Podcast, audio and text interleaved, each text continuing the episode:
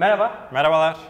Bu bölüm Özgür Akın Merhabalar. misafirimiz. Hoş geldin. Teşekkür ediyorum. Hoş geldiniz. bulduk arkadaşlar. Bizim için çok heyecanlı bir bölüm. Ee, biraz önce söyledim, takip etmekten yoruluyorum. İnanılmaz aktifsiniz, inanılmaz e, bir dönem geçiriyorsunuz Evet, tahmin evet, ediyorum. çok yoğun. Bugünlerde özellikle. Ee, sadece başkanlık yapmıyoruz. Hani başkanlık yapıyorsak dersiniz ki o medyaya koy, o açılışa git, o, o etkinlikte ol. Onun dışında arka planda hem iş insanı olarak çalışıyorum. Pazarlama ki 2019 geliyor ciddi e, sürekli toplantılar yapıyoruz. Aynı zamanda Akın Robotics'i biliyorsunuz orada baş mühendislik yapıyorum sürekli proje geliştiriyoruz. Birçok talepler var. Ee, bunları bir araya gelip ama e, bahane etmek yok. Bahane yok yani. Çalışıyoruz ve e, yorucu ama keyifli. Ben ben de ona çok inanıyorum. İnsan böyle keyif aldığı bir şeyi yaparken gerçekten yorulmaya Kesinlikle. vakti olmuyor. Şöyle yapalım. Ee, bizi dinleyenler, izleyenler için Özgür Akın kimdir? Ee, girişimcilik hikayesi nasıl başladı? Biraz onu konuşalım. Tabii Hem ki. Akın Soft'u merak ediyorum. Çünkü birçok insan aslında Akın Soft'u biliyor. Evet, evet. Akın Robotics'i son dönemde Çok bilmeyen kalmadı başladı. herhalde. Sonra bir de bir iki konu daha var. Onları da ki, saklıyorum. tabii ki. Öyle devam edelim. Ee, ben Seydişehir Konya doğumluyum. Ee, bir öğretmen çocuğuyum. Öncelikle e, bundan onur ve gurur duyuyorum. Ee, bir sermaye şirketi değil Akınsoft. Başlangıcı e, birçok bilişim şirketinin kurumunun başladığı gibi Bodrum olarak anılıyor biliyorsunuz. Genelde Bodrum'dan Evet, çıkıyor. Evet, garaj veya bodrum. Garaj olur, Bodrum olur. Ee, biz de böyle bir pasaj içerisinde 15 metrekare, penceresi olmayan küçük bir ofiste doğduk. Ee, o günlerde e, ki bilgisayar teknolojisine göre dahi çok daha kötü bir bilgisayarım vardı. Hard diski olmayan. E, 286 diye o dönem mikro işlemcilerini biliyorsunuz. 286. Benim başlangıcım 486. Ha, yani. siz biraz daha Ara- yeni arada biraz, biraz yeni jenerasyon. 486'lar çıkmaya başlamıştı ama benim bilgisayarım 286 idi o zaman. Daha doğrusu biz 80-86 ile başladık ilk çekirdekle o lisedeki eğitim döneminde. Ee, çocukluktan bir yüksek teknoloji hayranlığım vardı. Ee, sonra birçok şeyi araştırmaya başladım. Çocuklara en çok sorulan soruyu bilirsiniz. Hani ne olacaksın oğlum? Büyüyünce ne olacaksın? olmak istiyorsun? Kim işte doktor der, polis der, öğretmen der. O, o dönemlerde şimdi biraz değişti. Bilgisayar mühendisi olacağım, işte astronot olacağım. Ee, ne bileyim robotik mühendisi olacağım gibi güzel e, fa- daha farklı Hayaller artık hayaller çıkmaya başladı. O dönemlerde ben sürekli e, hani ne olacağım, ben ne olacağım sorusuna gerçekten tam bir cevap veremiyordum. Sonra dedim ki bu soruyu ters çevireyim. Ben ne olamam sorusuna cevap vermek istedim. E, yüksek teknoloji, adı üstünde teknoloji yetişebileceğiniz bir şey değil. Yetiştiğiniz andan itibaren o sizden zaten uzaklaşmıştır. Dolayısıyla eğer işiniz teknoloji ise e, sizi sürekli aktif tutar hayatta ve bunu hiçbir zaman başaramazsınız. Başardığınız anda Kesinlikle. tekrar ufka doğru ilerler, tekrar ilerler, kendinizle yarışırsınız. Ben dedim ki teknolojide yer almam lazım. O dönemlerde bilgisayarlar e, Türkiye'ye daha yeni giriyor. E, Dünya Bankası yardımlarıyla da bizim lisemize bir laboratuvar kurulmuştu. Hangi yıldaydı o? Yıl 88. 88'de. Siz 7 yaşındasınız. Biz daha Ben 7 yaşında seni böyle 3 söylemeyelim. yaşında ya anaokula yeni başladı. 7 7 14 oluyor. Ben de 14 yaşındayım yani. Bu arada yaşlarımız da aşağıya çıkıyor Evet, tabii. çıkıyor yani. Ee, bilgisayarlar kuruldu. Bilgisayarı tabii o güne kadar televizyondan görüyoruz. Laboratuvar kuruldu ve ben bilgisayar bölümündeyim. E, dedi, e, hocamız dedi ki Cuma günü öğleden sonra e, laboratuvara gireceğiz. Biz o gün o kadar o günü öyle iple çekiyoruz ki bilgisayarın başına geçeceğiz. Bilgisayar müthiş bir şey. Ama bugünün çocuğu onu bilmez çünkü doğduğu andan itibaren önünde bilgisayar var. Teknolojiye Aynen. doğuyor artık. Onlar da robotu şu anda öyle görüyorlar. Evet. Doğru. Evet. Ee, Cuma oldu. Ee, elektrikler kesik. Dedi ki hoca sizi alamayacağız laboratuvara dedi. Dedim hocam yapmayın etmeyin biz bir haftadır onu Böyle bir bekliyoruz. hevesle bekliyorduk. Ne olursunuz oraya girelim. Çalışmasın. Ve. Başında oturalım. Ee, Cuma günü öğleden sonrayı elektrikleri olmayan bir bilgisayarın başında geçirdim. Hadi canım. Sürekli klavyede Ama anlatırken ellerim. hala heyecanlısın. Ee, kesinlikle. O çok farklı, muhteşem bir şeydi ama o klavyeden de hala ellerimi çekemedim. Bugünden baktığımız zaman 30 yıl olmuş. 30 yıldır e, bu sektörün içerisindeyiz. Bunun eğitim süreci var tabii ki. E, ön lisans yaptım Ege Üniversitesi Bilgisayar Programcılığında. Sonra e, açık öğretimde işletme fakültesi e, o- ve yönetim organizasyonu okudum. Bilgisayar mühendisi olmak istiyordum. Bu çok önemli bakın. Burada e, genç arkadaşlarımıza önemli bir mesaj vermek istiyorum. Benim dönemimde 4 tane bilgisayar mühendisliği vardı. Ve e, bilgisayar mühendisliği kazanmak çok zordu. Ki ben meslek lisesi çıkışlıyım, puanlarımız kırılıyor. Benim de öyle. Sizde ben, de ben vardı. de meslek çıkışım Evet, 99'da o dönem çıktığımda size de rastlıyor mu bilmiyorum. Evet. Puanlarımız kırılıyordu. Girmemiz çok puanlar zordu yani. kırılıyordu. Ya öğretmen olabiliyorduk ya programcılığa Kesinlikle. gidebiliyorduk. Programcılığa girilebiliyordu. Ben dedim ki adın, adı bilgisayar olan herhangi bir şey olsun dedim. İlk Ege Üniversitesi'ni kazandığım dönem. Ama bana yetmedi. Ben dedim bilgisayar mühendisi olmak istiyorum. 9 sene boyunca ki ÖSS, ÖYS'ye bakarsanız o dönemin en fazla sınava giren öğrenciyim. 9 sene boyunca ÖSS, ÖYS sınavlarına girdim. Bu arada ön lisansımı tamamladım. Açık öğretimden lisans tamamladım. Ama ben e, vazgeçmedim ve 98'de bilgisayar mühendisliğini kazandım. Vay. Ee, bilgisayar mühendisliğini bitirdim. Sonra yüksek lisansımı endüstri mühendisliğinde yaptım. Doktoramı da robotik teknolojilerde yaptım. Şimdi nasıl işte yazılıma girdiğinizi o zaman dinleyelim. Evet, Çünkü akıl evet. soft'u şimdi benim yaşım iyi bilir diye düşünüyorum. Hani 80'lerde doğanlar, 80'lerin başına Doğru, doğanlar. doğru. Çünkü biz internet kafe diye Kafelerde bir çok yoğunduk. kafelerde büyüdük yani. Ve her gördüğümde vay be dediğim bir şeydi yani. Niye bizim aklımıza gelmedi? Çünkü o zaman biz böyle yeni yeni program yazmaya başlıyoruz. evet. Ee, 1995'te e, kurumumu kurdum. Ancak kurumumu kurduğumda daha öncesinde lise dönemlerinde geliştirdiğim yazılımlar vardı. Bu önemli bir konu. Ee, yani biz öğrenci psikolojisiyle genellikle projeler yaparken sadece o projeyi geçmek için yapıyoruz. Doğru. Bu aslında düştüğümüz en büyük hatalardan bir Evet. tanesi. Ben öğrenci projelerimi biraz daha ciddi platformda hazırladığım için onları e, ticarileştirdim. Ve böylelikle Lisede? E, lisede ticarileştirmedim. Kurumu ilk kurarken. Lisede yazdığım projeleri Projeleri- biraz daha gel- geliştirip, olgunlaştırarak e, üniversite dönemlerinde e, artık Aslında Akın Soft'un temeli o zaman o zaman temelleri o zaman atılmış oldu tabii. İlk çıkardığım yazılım vergi takip yazılımıydı. Hmm. E, yaklaşık 400 tane kapı gezdim satabilmek için. Ama e, bugünkü gibi şuradan girin download edin diyemiyorsunuz. Değildi. CD yok, flash CD'lerde. bellek yok. Bildiğiniz siyah disketler var.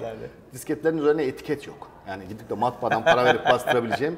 E, kutu yok. Kutuyu kendim tasarladım. E, öyle bir kutu tasarladım ki o dönemin bilgisayarında grafik yönetici yok. Tasarlayamazsınız.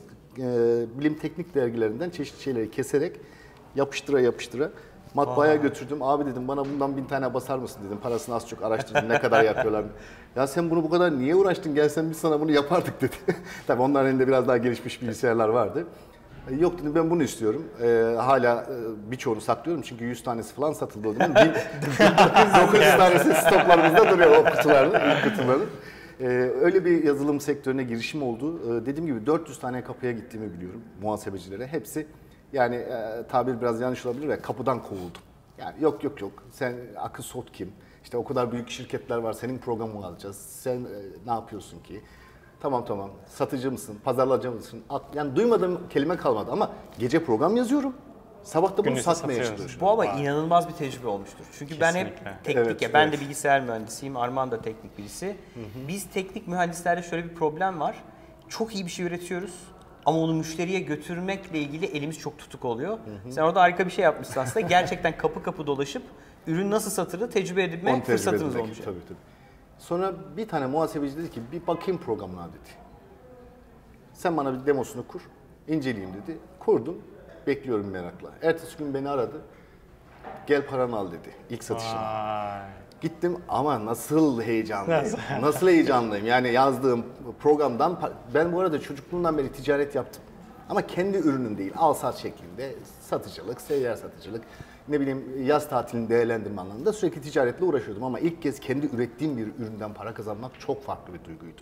Onu o gün yaşadım. Dedi ki e, vergi dairesinin yazılımı hata yaptı dedi. E, vergi matrahlarını hesaplarken. Senin yazılıma girdik, karşılaştırdık ve senin yazılım doğru çıkardı. Hemen ben yazılımı alacağım dedi. Al şu paranı.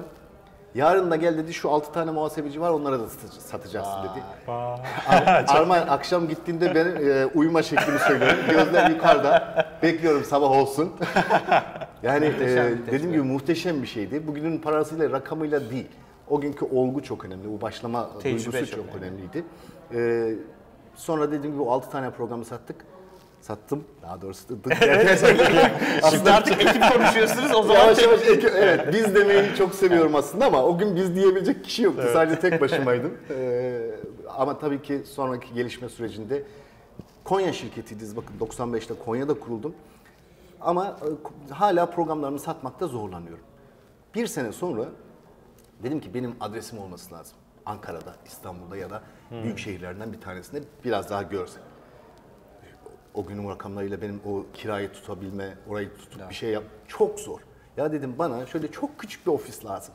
Biraz önce de gezdik size Evet. onu da soracağım. O konuda da biraz e, sizden de bilgi almak istiyorum. Çok küçük bir ofis olsun yeter ki ben orada adres göstereyim ama Kızılay olacak. Ankara olacak. Ankara'ya yakın gelip gitmek de biraz. Kızılay Ankara gittim bir tane ofis aldım. Kiraladım. Ee, bir, bir buçuk sene orada kaldım. Artık broşürler bastırıyorum. Broşürün arkasında Konya ofisimiz, Ankara ofisimiz. İkisinin toplam metrekaresi 15 metrekare Konya, 5 metrekare de Ankara, 20 metrekare Ama toplam. kartın üzerine güzel duruyor. Ama kartın üzerinde güzel durmaya başladı. Bu e, biraz farklı bir görüntü, bir prestij oluşturdu kurumumuzda. Bugünlerde de şey var. e, Konya Ankara değil, İstanbul Amerika. İstanbul, Amerika'da ne var? Sanal ofis. Sanal ofis şimdi o Sanal da ofis. evet o da gündemde, o da revaçta. Artık ona çok gerek kalmadı açıkçası. Yani bizim için ya da şu anki gündem için çok gerek kalmadı. Çünkü internet e, aracılığıyla cidden prestijli reklamlar yapabiliyorsunuz. Sosyal medyayı doğru kullanırsanız çok büyük bir kitleye çok hızlı bir şekilde erişebiliyorsunuz. Böyle bir serüvenle başladık yazılım İnternet kafe şirketine. yazılımı ne zaman oldu? İnternet kafe yazılımı 2000'lerde. Ee, ilk Windows tabanlı yazılımlar e, boy göstermeye başladığında e, ben e, ona şey diyorum tam zamanında dediğimiz o just in time var ya tam zamanında pazara girmek adına e, Braveheart diye bir film var. Evet. Hepimiz izlemişizdir. Orada bir sahne var. Defalarca izledim o sahneyi. Hani hold diyor. Bekleyin, bekleyin, bek mızraklar yapıyorlar 2 metre. Eğer önce kaldırsalar görecekler, duracaklar. Duracak. Sonra kaldırsalar olmayacak. Tam zamanında hepsini kaldırması çok önemli. Bekleyin, bekleyin, bekleyin. Şimdi diyor ya. E, 2000'e e, kadar DOS tabanlı yazılımlarım devam ediyor. Diyorlar ki ya hala DOS'la mı uğraşıyorsun? Bekleyin dedim. Tam zamanında giriş yapacağız. 2000'de e, yazılımımı hazırladım. Bir muhasebe tabanlı yazı, muhasebe yazılımının Windows versiyonu diyeyim artık. E, Windows versiyonunu hazırladım. Aynı zamanda kafe yazılımını hazırladım. Dedim ki tam zamanı şimdi piyasaya çıkıyoruz dedim. Sürdüm. O sene e, Türkiye'nin en iyi yazılımı seçildi. E, Birçok e, kurumdan, dergiden, benzeri yerlerden küçük de olsa madalya, sanal da olsa madalyalar, ödüller aldık. O bizim önümüzü açtı. Vay. Aynı zamanda internet kafe yazılımı yapmaya başladım. Bazıları diyordu ki yani senin muhasebe programın çok iyi. Sen internet kafelerle niye uğraşıyorsun uğraşıyorsun ki? Ya da oradan e, ne kazanacaksın ki? Evet para kazanmadık biz oradan. E, hatta ciddi anlamda biz oraya yatırım bile yaptık. Ama ciddi bir bilinirlik olmadı mı? Mesela diyorum ben Direkt kazandığımız Akıl oydu Soft'u zaten, evet. Yani Ee, lisede tüm okuyan bir çocuk şey olarak. Akıl Soft'u biliyor, bildim ben. Herkes biliyor. Bugün 2000'den baktığımızda o gün 10 yaşında olan çocuklar e, bugün 28 yaşında e, arkadaşlarımız artık. iş insanları, e, sevdiğimiz kişiler hatta Türkiye'yi yöneten kişiler oldular. O dönem e, dediğiniz gibi kafelerde birçok yerde biz marka bilirilerini, marka sempatisini oluşturmaya çalıştık. Çok güzel bir strateji Sempati mi desek, antipati mi desek o da var. bence değil ama ya. Ben, Abi diyor senin yüzünden diyor kaç kez oyunum bozuldu diye. Pat kapatıyordun ekranı. Ben kapatmıyorum diyor. Para Biliyorsunuz zaten Doğru, doğru, de evet, yazıyorlar. Senin yüzünden diyor oyunum hep yarım kalıyordu diyor. Tat önüme geliyordu diyor. Abi 2 liralık daha aç şu masayı. Peki e, robot fabrikası. Dur ona geçmeden önce Akınsoft bugün ne yapıyor? Hani Ee, hangi seviyeye Şu geldi? an e, Akılsot ciddi bir noktada Türkiye'nin en büyük yazılım şirketi konumuna geldik. E, 81 ilde aynı zamanda 28 ülkede yapılanmamız var. Kaç ülkede? 28 ülke. 28 ülke. Evet, 2000'in üzerinde çözüm ortağımız var, 120 tane yazılımımız var, yazılımlarımız 7 dile çevriliyor, ee, ihracatımız var. Ee, ERP'de çok iddialıyız. Dünyadaki o komple diyelim artık bir arada e, modüler yapıya sahip tek ERP yazılımı diyebiliriz. Yani büyük ERP yazılımları dahil buna. Ee, bu anlamda ERP'de çok güçlüyüz. Şu anda lokomotif yazılımı zaten ERP. ERP. O günün o küçük muhasebe programları 28 şey pardon 23 senedir gelişerek bugün ERP noktasına kadar geldi. Akılsot yazılım kanalında devam ediyor. Dikey çözümler de var. Restoran çözümü var. Birçok E-tica- sektörde varız. E-ticaret Evet, altyapısı evet. alıyorsunuz. Var. Mobilde çözümler Otelde var. varız, marketlerde varız. Ee, neredeyse birçok sektörde varız. Aklınıza gelecek tüm sektörlerde varız. Ben e, tabii biz biliyoruz sektörden birbirimizi çünkü işte biz e-fatura tarafında Akılsoft kullanan birçok müşteri var. E, robot fabrikası. Biraz önce konuya girmek Evet, istiyordum. evet. Yani hakikaten çılgın bir proje. Yani tür, tür yani sizin için tabii öyle değil ama dışarıdan bakanlar için bir dakika ya Türkiye'de robot Türkiye fabrikası mı var dedirtecek muhteşem bir şey. Ben acayip takdir ediyorum yani ne kadar teşekkür, Teşekkür etsem. ediyorum, Çünkü. Türkiye'nin ilhama ihtiyacı var. Bence Bizim ihtiyacımız olan tek şey yok Koray. Aynen. Bize birilerinin yapabiliriz demesi lazım. Benim en çok vermeye çalıştığım mesaj hepimiz birlikteyiz. Ee, ben kendi sektörümde de diğer sektör hiç kimseyi ra- rakip görmüyorum, farklı görmüyorum. Çünkü dünya o kadar büyük ve o kadar Evet. müthiş bir pazar var ki her geçen gün pazar bize bizi pazar yeri gibi görmeye başladılar. Yani artık dışarıdan yazılım alıyoruz, dışarıdan yüksek teknoloji alıyoruz. Dolayısıyla biz birbirimizi desteklememiz, geliştirmemiz Kesinlikle. gerekiyor. Ben hep Peki şey diyorum. Rekabet edebiliriz belki belli bir pazarda ama biz beraber bir şey yapmamız lazım. Pazarı büyütmemiz Çok lazım. iyi rekaberlik yapmamız Kesinlikle, lazım. Yani kesinlikle. biz burada Türkiye'de muhteşem mühendisler var, muhteşem girişimciler var. Buradan çok iyi hikayeleri çıkartmamız lazım. Ben hep orada şeyi söylüyorum. Biz e, Endeavor diye bir derneğin üyesiyiz. E, Endeavor'ın kuruluş hikayesini e, kuran e, kişilerden bir tanesi Latin Amerikalı Linda diye bir kadın. Linda şöyle anlatıyor. E, bir gün diyor Latin Amerika'da bir taksiye bindim. E, bir bilgisayar mühendisi kullanıyor taksiyi.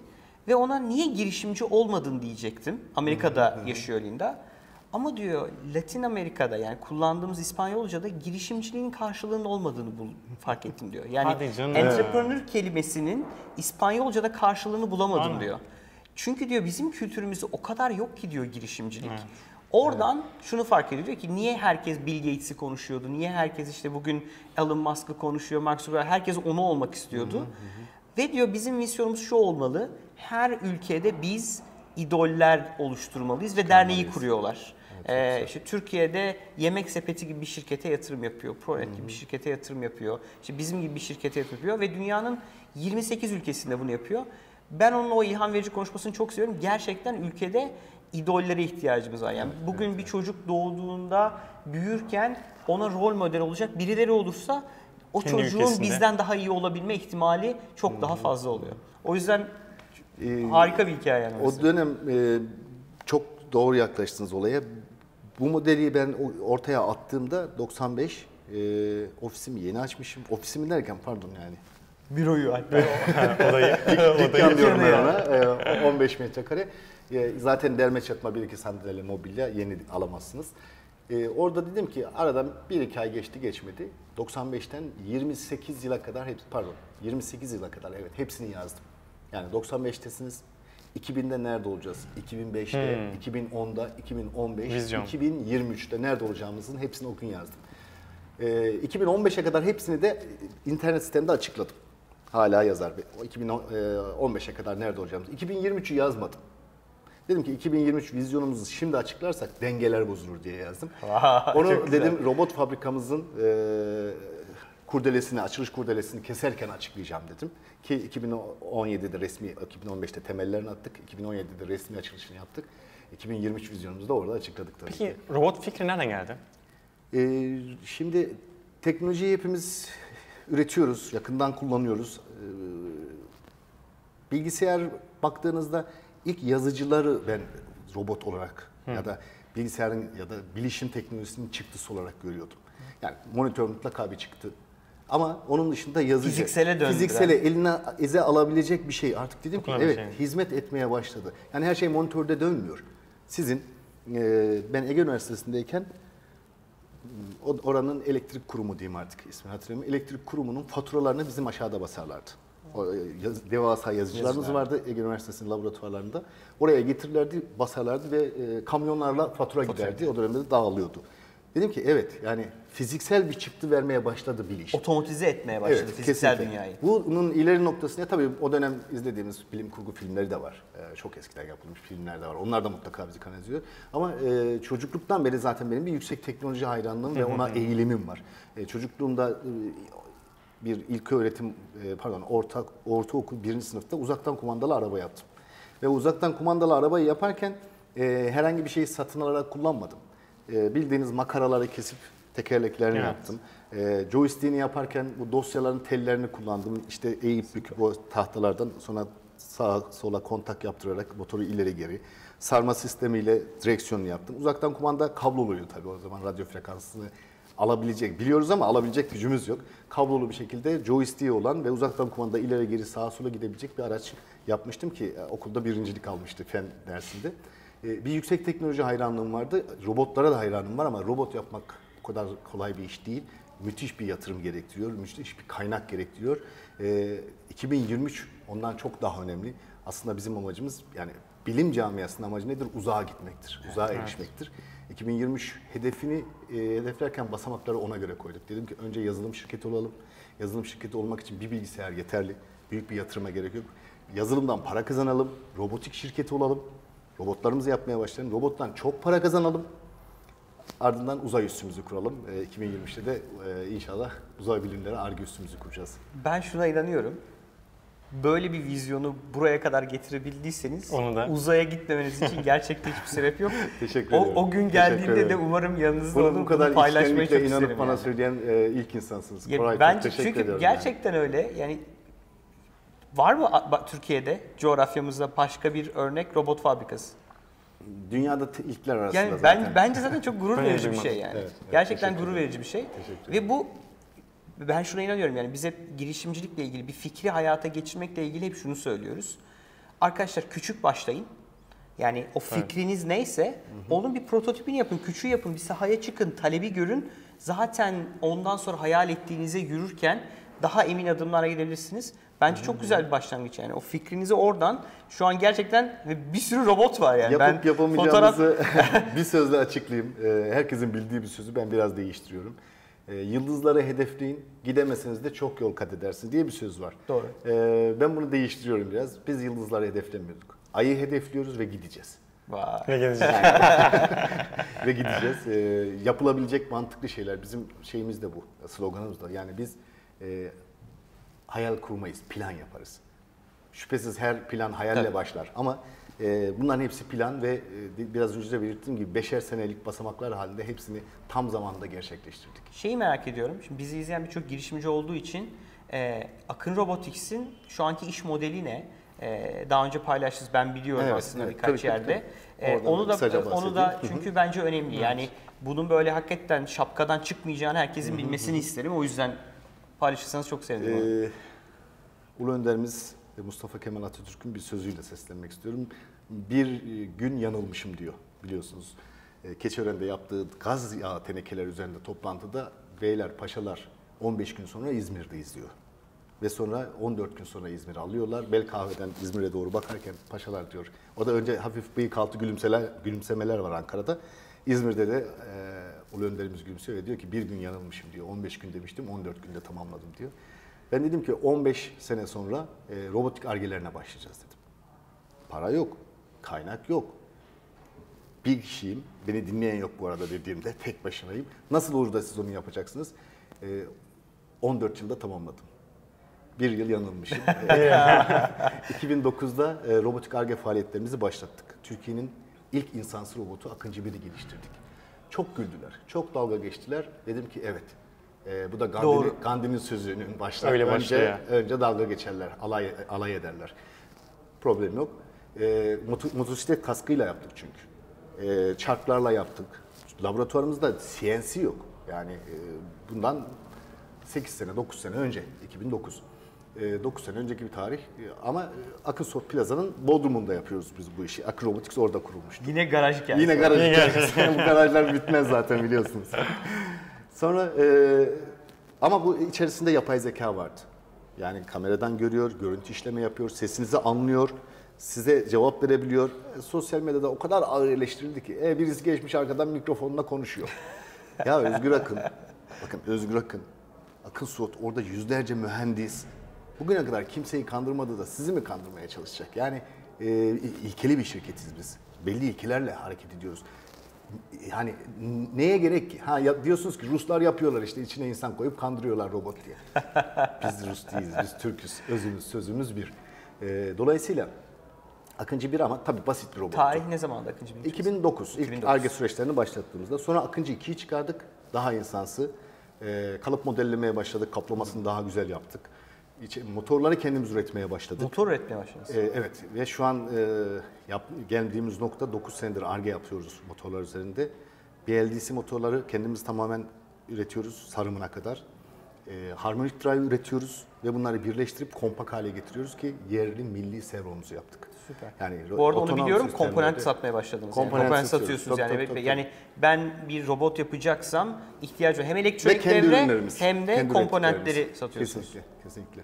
Ee, robot e, da geldiğimiz nokta e, elektronik komponentler hariç yani çiptir, işlemci, E, tabii ki onlar şu anda Türkiye'de üretiliyor. Onun haricinde her şeyi kendimiz yapıyoruz. Kendi laboratuvarlarımızda hem tasarım e, hem üretim hem kalite kontrolü ve son noktada ürge dediğimiz ürün geliştirmeye kadar tüm süreçleri kendi fabrikamızda yapıyoruz.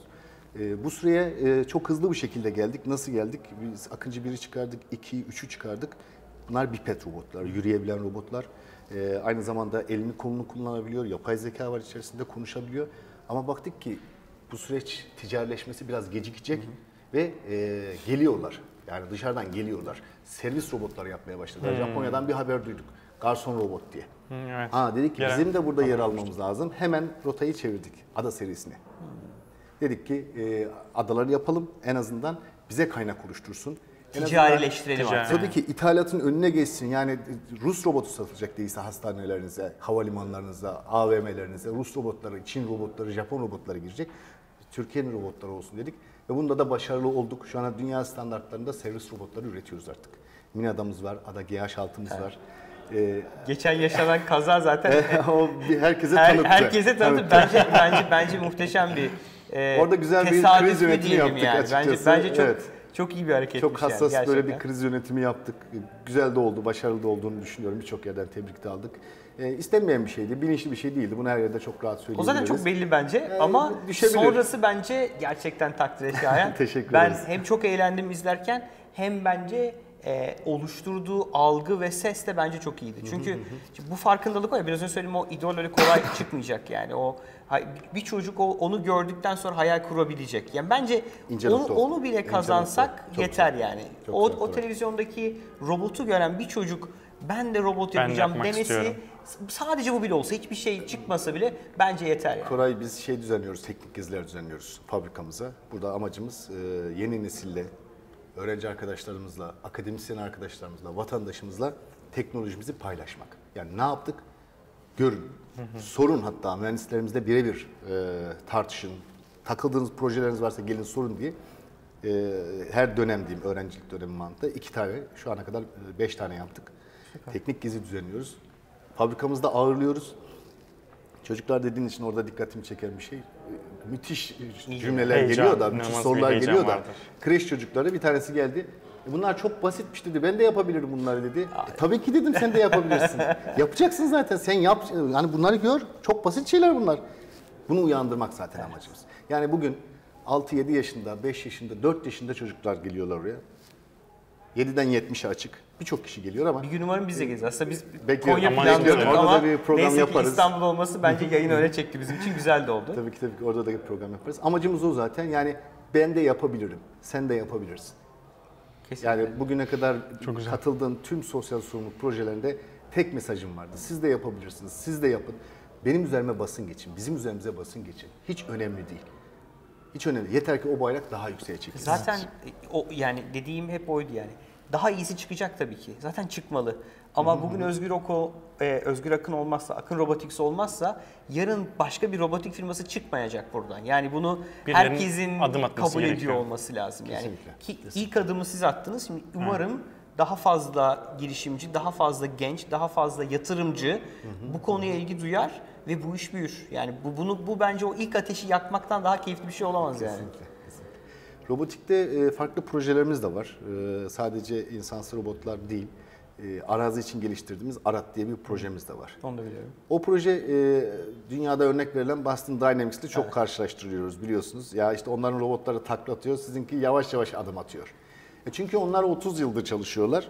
Çünkü onlar 30 milyar dolarla çalışıyorlar. söyleyeyim. Bütçe büyük. Şimdi onu Çünkü söyleyecek. Yani Pentagon destekledi, DARPA destekledi Evet. biliyorsunuz. Google destekledi, şimdi SoftBank'a geçti. SoftBank aynı zamanda gitti İngiltere'deki ARM'ı aldı. Yani ARM bugün herkesin cep telefonunda telefonunda var. kullandığımız Bütün işlemciler ARM sistemlerde işlemciler, var, her yerde var. Yani bu e, teknolojiyi kendi var. ülkesine transfer ettiler. Ben e, onurlanıyorum. Diyorum ki ne kadar güzel. Akın Robotics, Boston Dynamics yan yana çok konuşuluyor. güzel evet yani. Biz o seviyede değiliz. Daha da aşağıdan konuşabilirler. Hiç önemli değil. Yani ben kırılmıyorum. Karşılaştırdıkları zaman bilakis seviniyorum. Ee, ama bizim o seviyeye e, konusunda şunu da sakın atlamayalım. Ee, Atalan Üsküdar'ı geçti. İşte onlar Evet, çok ben de ona inanmıyorum. Hiç öyle bir şey yok. Hiç öyle bir şey yok. Öyle gün gelecek ki bizi başa baş, gün gelecek ki onlardan da daha iyi bir noktaya geleceğiz. Biz Arman'la hep şunu söylüyoruz. Böyle ya işte ben olan bir fikri yapmak istemiyorum diyen girişimciler çok oluyor bize. Biz diyoruz ki ya sen eğer olan işi 10 katı iyi yaparsan yarın o İnovasyon olmayacak. diye bir şeyi kabul etmiyoruz yarın demektir o o zaman. olmayacak. Yarın sen onun yerini alacaksın. Ya Bugün Facebook bir daha yapılamaz mı? Facebook'tan 10 katı iyi bir şey çıkarınca yarın Facebook olmayacak. Yani. Adını bilmediğimiz o platform orada olacak. Bu da tam bence öyle bir şey yani. Ondan sonrası olmayacak bir şey değil yani. Mühim olan yeter ki ona inanalım ve Kesinlikle. koşalım arkasından. Milli servolarımızı çıkardık dedim. 9 senede. Hani e, bir profesörün şeyi var. Bunu diyor ne kadar zamanda yaptınız diyor işte 10 sene işte 1 saat artı 1 saniye gibi böyle katman katman süreler var ya. 9 sene o bir motoru tasarladık biz. Şu an altın değerinde bir şey. Ülkemiz için, milli gelir için çok önemli. Bir ayda Arat projesini geliştirdik. Arat dediğimiz e, işte dört ayaklı Akın Robotics at adını koyduk. Hatta Akıncı onun üzerine binecek. Yine bakın çocuksu ve kültürel Vay, hayaller. çok iyi. Akıncı atın üzerine binip e, onunla görev yapacak arazide. Yerine göre ayrılacaklar, yerine göre birleşecekler. Şu an o proje o şekilde ilerliyor. Arat e, dört ayaklı olduğu için biraz daha denge problemleri az. E, arazide o yüzden görev alabilecek. İstediğiniz sensörle donatıp GPS'le bir şekilde yönetip e, uzaktan da kontrol edilebilir ya da otonom şekilde de kendi kendine kontrol edebilecek yapıyla e, arazide o yer alacak. Aynı zamanda benim e, doktora projem var. Tarım robotu. E, endüstriyel bitki ekebilen pancar. Bizim bölgemizde pancar çok yaygın olduğu için onun üzerine çalışmıştım ama her bitkiye de e, uygulanabilir. Buradan bir mesaj vermek istiyorum. E, tarımda Hollanda'yı hepimiz biliyoruz. Dünyanın ikincisi. Yani birinci Amerika tarım ihracatında. Endüstriyel ikinci tarımda. Robotik geliş e, tarımda. Çünkü e, tohumdan hasata kadar robotik sistem, yüksek sistem, yüksek teknoloji kullanıyorlar. E, biz ne yapıyoruz? Biz yüksek teknolojiye gereken özeni göstermediğimiz için kendi ülkemizde özgür olduğumuzu sanarak köle gibi Tam yaşıyoruz. Kesinlikle Bu kadar net. Neden? Tarım robotum 2011'de bitti. Neden çalıştıramıyoruz? GPS'imiz yok. DGPS'imiz yok daha doğrusu. Diferansiyel GPS'imiz yok. Şimdiki GPS'ler, yani bizde onlar GPS'ler ki bizim değil. Evet. Ee, 20 metre, 30 metre, 40 metre hata yapabiliyor. Tamam. Cep telefonu için kabul edilebilir bir aralık.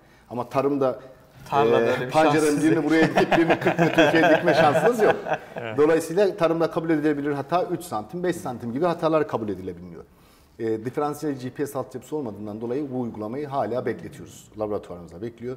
E, bir dönem bir diferansiyel GPS çalışması yapılacak belli pilot bölgelerde denildi ama hala proje ilerlemedi. E, mutlaka bunun yapılması ve tarımda da robotik sistemin kullanılması gerekir. Kesinlikle. Yani, yani biz tarım ülkesiyiz. Bakın tarım ülkesiyiz, sanayi ülkesiyiz, teknolojik. Böyle bir sınıflandırmaya gerek yok. Hepsi sınırsız. Tarımı bırakamazsın. Yani sen Kesinlikle. niye ben dışarıdan alayım? e, tohumunu niye bırakıyorsun sen? Yani o dedeyin, babaanneyin sana o Verdiği, verdiği o emaneti Niye bırakıyorsun? O tohumlarını bırakma. Bırakırsan ne olur? İlaçlanmış hibrit dediğimiz İsrail'in geliştirmiş olduğu bir dönem sonra kullanamayacağın bir nesil kullanıyorsun nesil. sonra kullanamayacağın e, tarımını tamamen oraya enjekte etmiş oluyorsun. Peki uzay Bir işi. sonraki adım. Evet. Yani uzay gerçekten biz Arman'la e, gerçekten böyle hayranlık seviyesinde bir ne diyeyim ama izleyici olarak, üretici İzleyici. değil, izleyici olarak böyle uzay konusu gerçekten bizi çok keyiflendiriyor, çok heyecanlandırıyor. E, ben bu arada duymamıştım uzay projesini. İlk kez bugün duydum. İnanılmaz heyecanlandım. Oradaki plan ne? Vallahi plandan önce söylentileri öncelikle bir gözden geçirelim. Adamlar Mars'ta koloni kuruyorlar. İşte adamlar gitmişler uzay üssü kuruyorlar. Siz nerede geziyorsunuz? Ya biz de kuracağız. Bekleyin. ya o kadar zor değil ki. İkinciyi kurun siz. Hadi üçüncü kurun. E biz ilk ona girmeye razıyız ya. İlk ona girmeye razı değil miyiz ekonomi anlamında baktığım zaman, yüksek teknoloji Dünyanın anlamında zaman. E, bırakın da ikinci, üçüncü sırada da yüksek teknolojide olalım. Biz dünya devi olacağız. O ayrı bir şey. Ya önce şu kendimizi küçümsemenin, yemletmenin Evet. bir vazgeçelim. Yani demediler mi e, Amerika ile Rusya bir dönem. Ben uzaya gittim. Sen gidemezsin. Sen gittin, ben gittim. Niye? Gücünü oraya çevirsin de uzay Başka enstitü- taraflarda odak kaçsın. odak dağılsın, savaş endüstrisinde geri kalsın gibi. Yani psikolojik savaşlar var. Sıcak savaş değil, değil bu. Ekonomik savaş değil. Psikolojik savaşlar var artık ülkeler arasında. Sizi bastırıyorlar. Ya biz diyor öyle bir yaptık ki diyor. Bizimki diyor şunu yapıyor, bunu yapıyor robotumuz diyor. O- 30-40 saniye yayınlayabiliyorsun. Yapıyorsa çıkar her yerde yapsın. Yarın yapacak. E, onu biliyoruz o teknolojiye varıyorlar ama onlar da hala daha laboratuvar aşamasındalar. Onlar da laboratuvar aşamasında. Biz onlara yetiştik mi? Hayır yetişmedik ama bir tık gerisindeyiz. Bir tık gerisindeyiz. Geliyoruz biz de geliyoruz merak etmeyin. Bizi yıldırmasınlar. Yani dışarı zaten yıldırmaya çalışıyor. Biz çoktan yaptık siz uğraşmayın gibi sürekli kendimizi yılmıyor. medyadan baskı görüyoruz. E bir de kendi Bir kendimizi de içeride bunu görmek de çok üzücü ya. Ben ben de en çok o eleştirileri gördüğümde en çok ona takılıyorum yani. Evet, Yani evet. Bir de şey di- diyesim geliyor. arkadaş sen ne yapıyorsun bu cümleyi kurabiliyorsun demek Yok, geliyor. Eleştirmenlik de güzel bir meslek. Evet Ee, ama o, işte- o işte da onu neyse, yapıyor ben, diye. ben, ben o Kaçınılmaz tarafta ya. kendimi çok tutamıyorum. Bir Karadenizli geni var bende. O sürekli dışarı çıkıyor yani. Evet. 2023'te uzay üssümüzü kuracağız. Uzaya gitmiyoruz yani hemen aa 2023'te abi uzaya mı gidiyorsun diyorlar işte hocam uzaya mı gidiyorsunuz? uzay üssünü kuracağız. Uzay Bilimleri Enstitüsü'nü kuracağız. Akın Sok Yüksek Teknoloji Üniversitesi'ni kuracağız. Ve uzay bilimleri konusunda araştırma yapmaya başlayacağız. Ee, biraz önce dedim ya 15 sene demiştik 14 yılda robotik argelerini başlattık diye. O e, araştırmaları da ben 2023 Cumhuriyetimizin 100. yılı onu taçlandırmak için 2023'te başlatmayı düşünüyordum. E, Ama e, onu da geri çektik. E, Muhtemelen 2019'da yani önümüzdeki Önümüzdeki sene. sene e, küçük olarak laboratuvar gibi düşünüyor ilk başta. Laboratuvar olarak Akın Space'i kuruyoruz. E, Akın Space buradan e, sizinle medya önünde ilk paylaştığım bir şey. Genç çok, çok gurur duydum buna yalnız. Ee, uzay konusunu konuşuyoruz ama Akın Space 2019'da ilk laboratuvarını kuruyoruz cümlesini bugün sizlerle paylaştım burada. Süpersin. Ee, umut ediyorum o da filizlenecek, o da hak ettiği noktayı bulacak, o da ilerleyecek. Ee, hedef 2023, 2023'te dünya teknolojilerine yakın bir e, uzay üssümüzün olması lazım. Bu şey anlamına gelmiyor bakın. Roket yapacağım aman roket fırlatacağım. Ben Mars'a gideceğim. Ya Mars'a gitmiyor o adam. Herkes anladı, birçok kişi anladı da biz mi anlayamadık? Yani adamın yapmaya çalıştığı şuydu. Ee, bir araba yapıyor bu adam. Güzel, başarılı bir girişimci arkadaşımız. Ee, sonra bu arabayı e, füzenin içine koyuyor, uzaya gönderiyor ve dünyanın en büyük reklamını yapıyor. Evet. İşte 96 milyon bilmem ne kadar harcadık diyorlar ama 20 milyon civarında harcadıkları da söyleniyor. Çok önemli değil rakamlar. Sonra dünya bunu konuşuyor. Herkes yazıyor altına. Diyorlar ki, yani özellikle Rus basını bu konuda çok daha etkili. Onlar birbiriyle çok kapıştıkları için. Bu kesinlikle diyor, yörün, ben de aynısını söylüyorum. Üç gün sonra yörüngeden çıktı haberleri duyulur diyor.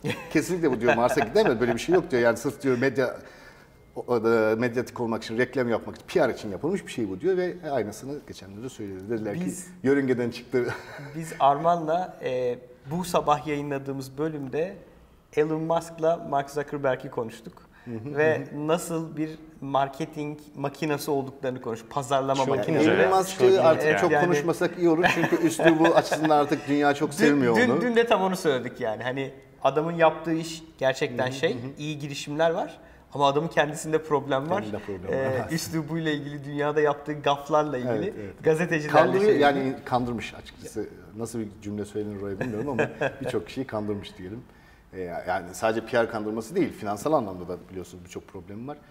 Ee, kaderimiz Biz benzemesin. bakalım. kaderimiz Aynen. benzemesin. Biz, biz işimize bakalım yani. Ee, biz o kaynaklara sahip değiliz. O kadar hızlı ilerleyemeyeceğiz. Ama bizim de balonumuz olsun orada.